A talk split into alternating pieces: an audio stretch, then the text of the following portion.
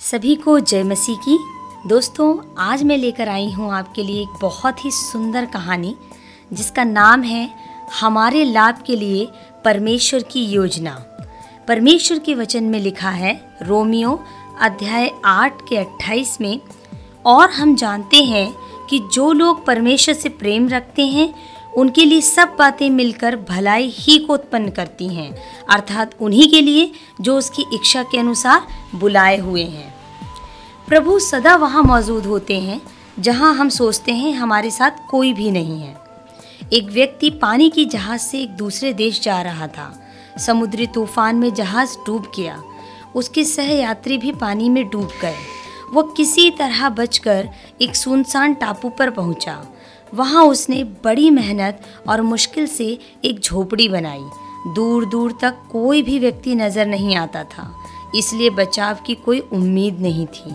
वह बेहद हताश था। एक दिन खाना बनाते समय उसकी झोपड़ी में आग लग गई और झोपड़ी जलकर राख हो गई।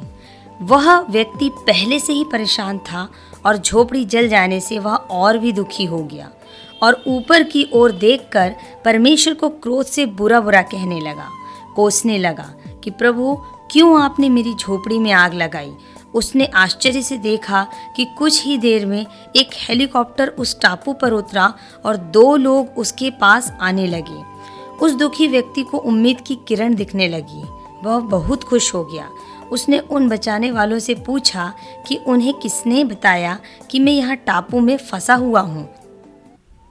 तब उन्होंने बताया कि वे तो आग और धुआँ देखकर आए हैं। धुआँ देखकर उन्हें लगा कि कोई संकट में हो सकता है। जिस झोपड़ी के जलने के कारण वह व्यक्ति परमेश्वर को कोस रहा था, वही उस व्यक्ति के बचाव का कारण बनी। जब हमें परमेश्वर पर विश्वास है तो हम चाहे पहाड़ की चोटी से लड़खड़ा जाएँ, वो हमें गिरने नहीं देगा। या तो प्रभु हमें अपनी बाहों में थाम लेगा या हमें सामर्थ देगा कि हम उड़ सकें।